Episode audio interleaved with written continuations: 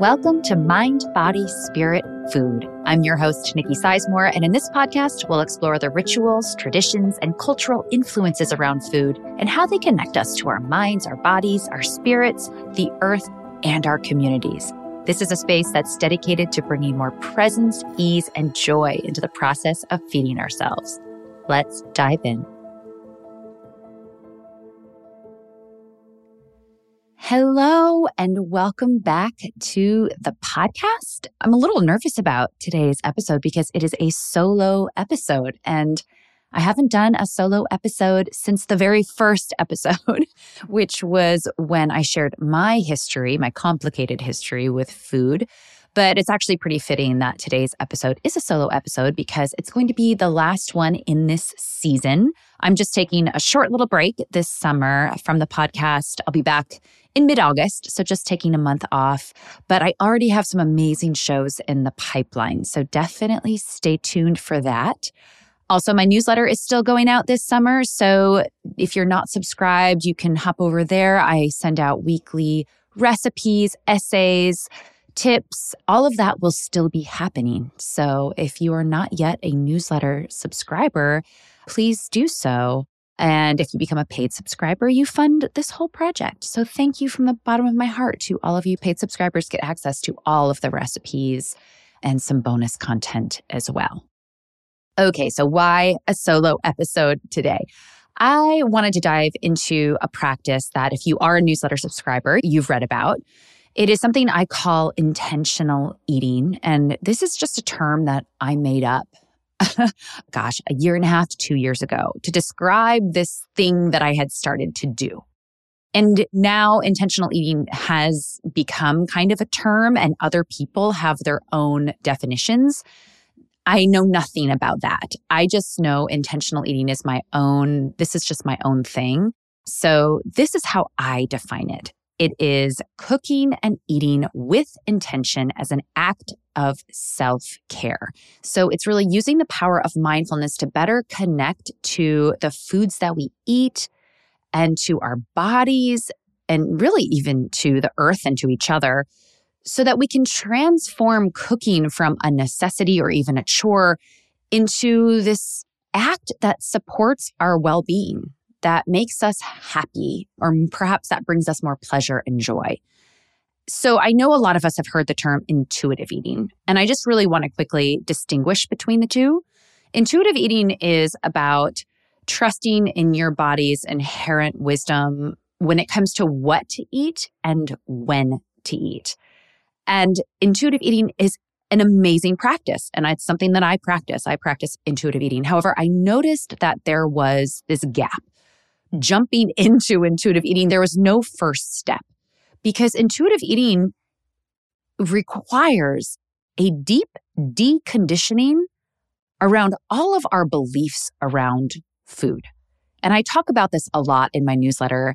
I will link to some of the newsletters that I've written about this, but we are deeply conditioned around food. I mean, from every angle from the media, obviously, that's very obviously in social media. Everyone's trying to tell us what to eat and when to eat, but also just from, you know, living in a patriarchal society, from our families, from our cultures. And while not all of this conditioning is bad, it also disconnects us from our sovereignty and our deep connection to food and our trust in ourselves when it comes to choosing which foods are best for our bodies. So if you want to jump into intuitive eating, if you already have patterns that are all mixed up, then when you go to choose which foods best serve your body, you might be responding to those patterns instead of to your own body's deep inherent wisdom. There's a great book that I've quoted in the newsletter called Mother Hunger. It's by Kelly McDaniel. And she explains how our first experience of love as babies is being fed. and there's a great quote. She says, Women without maternal nurturance grow up hungry for both love and food and frequently confuse the two. So you can see how far back these patterns go. They can unconsciously extend back to when we were infants. And if those patterns aren't healthy or clear, I don't like the word healthy, but if they're not kind of clear, then our inner compass that guides us towards food choices might simply be off. But then there's another aspect to intentional eating as well. It's also just about like pleasure. Because the thing that I love about food is that it's my creative outlet and it's a deep source of pleasure. So, how can we re emphasize that? So, intentional eating is not about what you're eating at all, actually. That doesn't really matter. it's about how you're eating. It is cooking and eating with your full presence, regardless of what's on your plate. And the beauty of intentional eating is that it really becomes the first step towards intuitive eating. Because when we consciously learn to feed ourselves and engage all of our senses when we are cooking, we naturally start to free ourselves from those patterns and from the chaos of the mind. And we can find more pleasure and ease in the kitchen. And I argue, or I would assert, that intentional cooking also makes us better cooks because when we are fully engaged in the kitchen, then we can respond to the food in front of us instead of being tied to a recipe. And I know I'm a recipe developer. This is what I do. But there's also time to trust your instincts, even when you're following a recipe. So that's kind of like the overview of what intentional eating is. My own story of how this developed is that, gosh, okay, Juniper, my youngest daughter, is eight.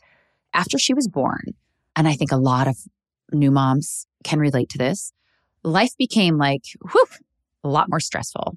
And I was working full time. I was writing my first cookbook. I'm also wired this way. I will say, like, go, go, go, go, go, go, go mode. I had to do that twice because that's how fast I was moving.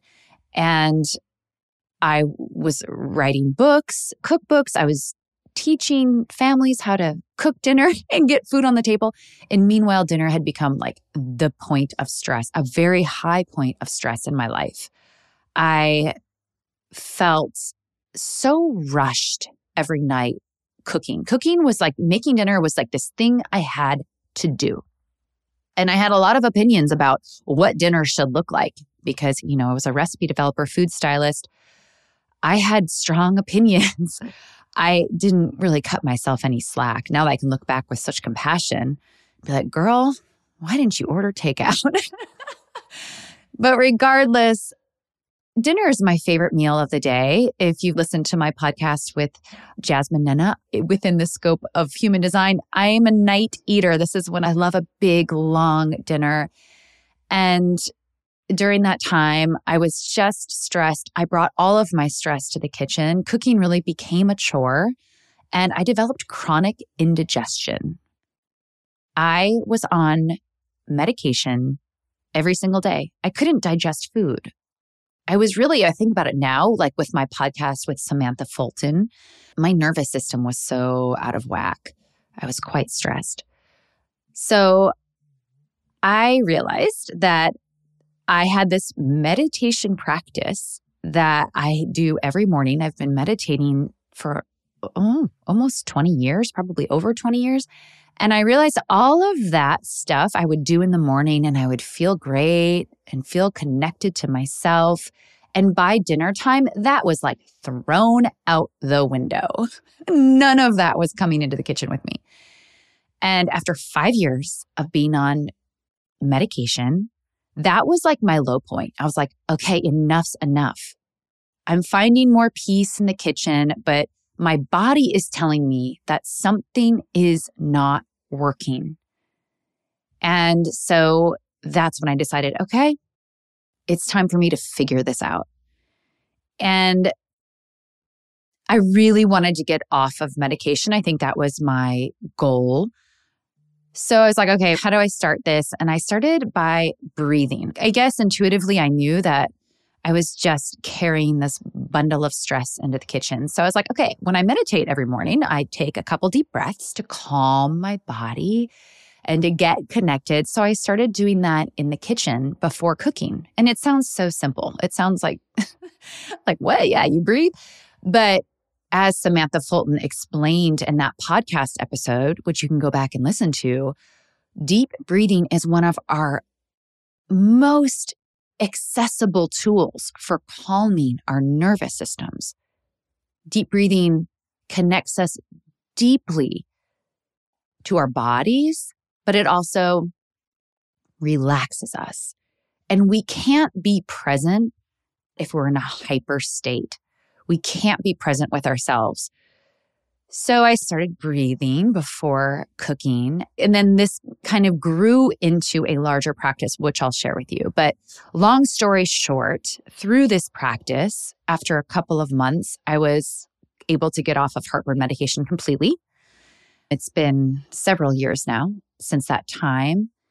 And what amazed me is that the chore of making dinner became another self care moment of my day. So it really switched. And I'm not saying this is the case all the time. Listen, we all have those nights, and that is totally okay.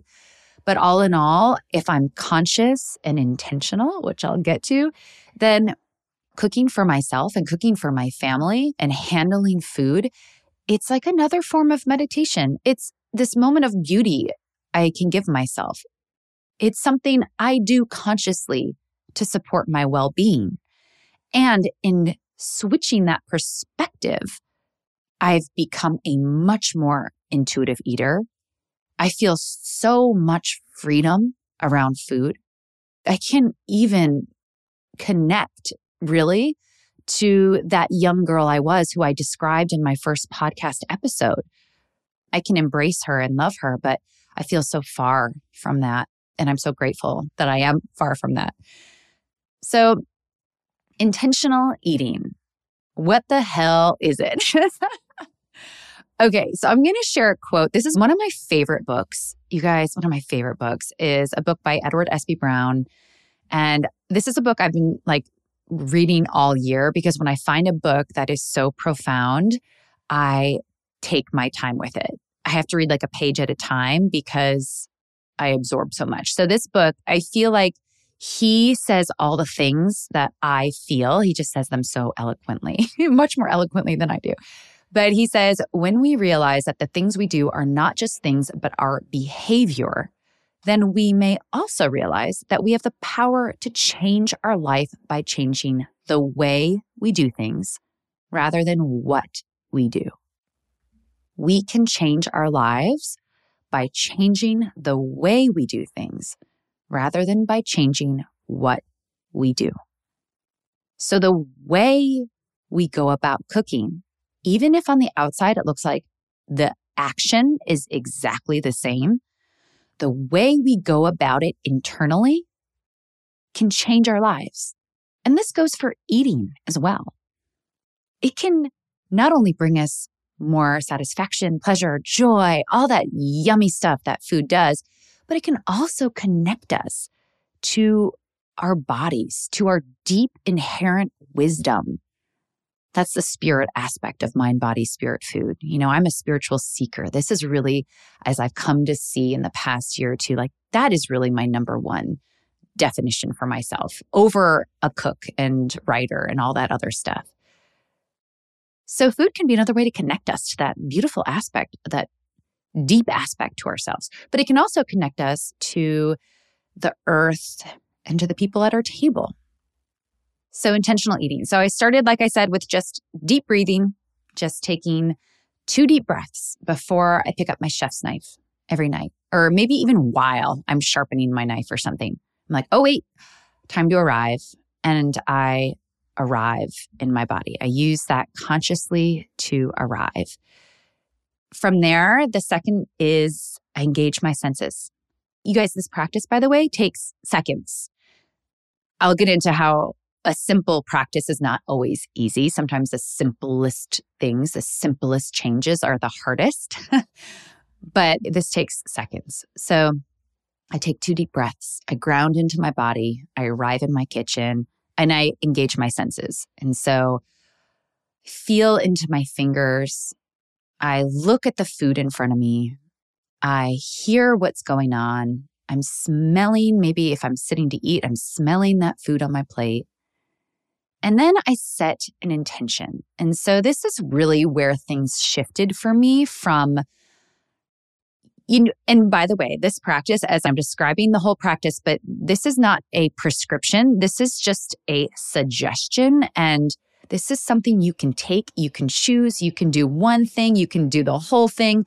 This is meant to be yours and you can do with it what you want. But for me, when I started setting intentions, that's where things really shifted into more of a spiritual practice as opposed to like this everyday necessity.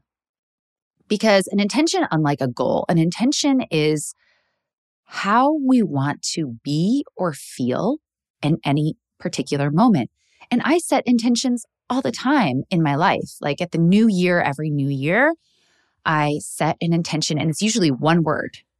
My word this year was connection, which was really interesting because this newsletter has developed. Last year, my word was stillness. So I've been setting intentions, but I started setting them in the kitchen. And these can be like the most simple phrases.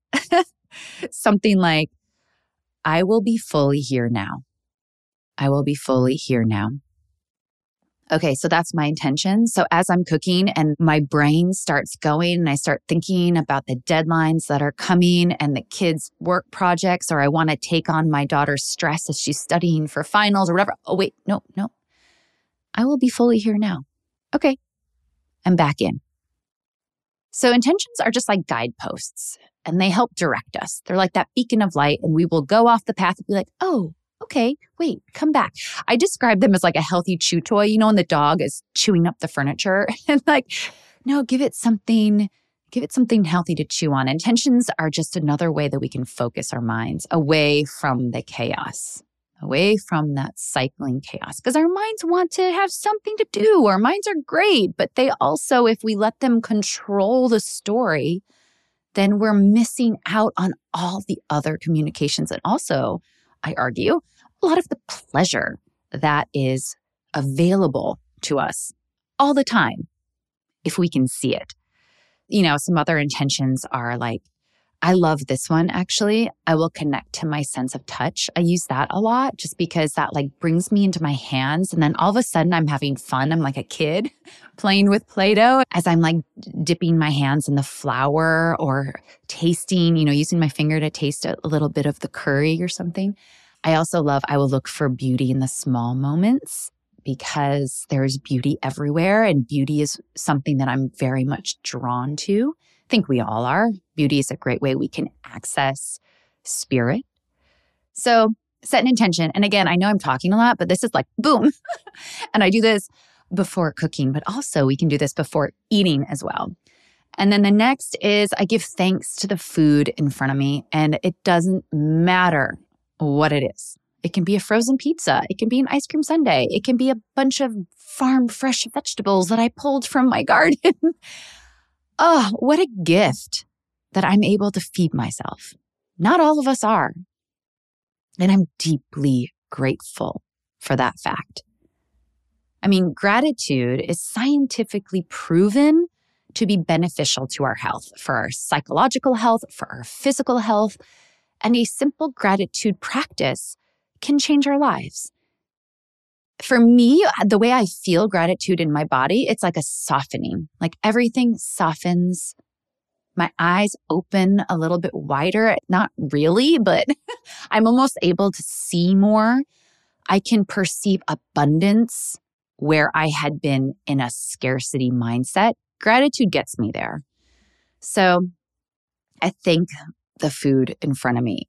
And when I do this, something else happens is I start to like release resistance. You know how I talked about conditioning around food? Oh, yeah, we all have conditioning around food and it'll pop up. You know, even at this point, I feel super free around what I eat. That conditioning will still pop up here and there. And I'm like, oh, I see you. This giant ice cream sundae. Oh, wait, is this healthy? Is this not? Oh, no, I see you. Thank you, Ice Cream Sundae. I'm so grateful that I get to sit here and eat this.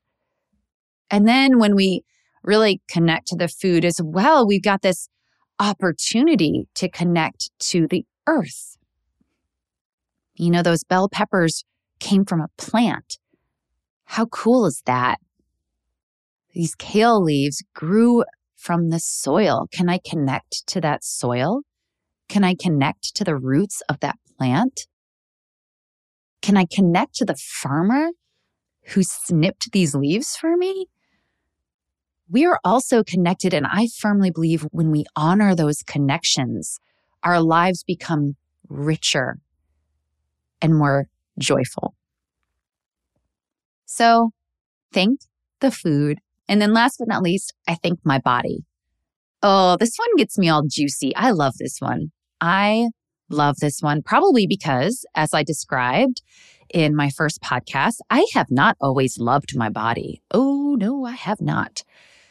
And to really deeply have deep gratitude and love for my body is just so wonderful. It's so great. So I give thanks to my body. And, you know, our bodies are pretty freaking amazing. They digest our food, they heal, they digest food, they do all this without our minds doing a thing.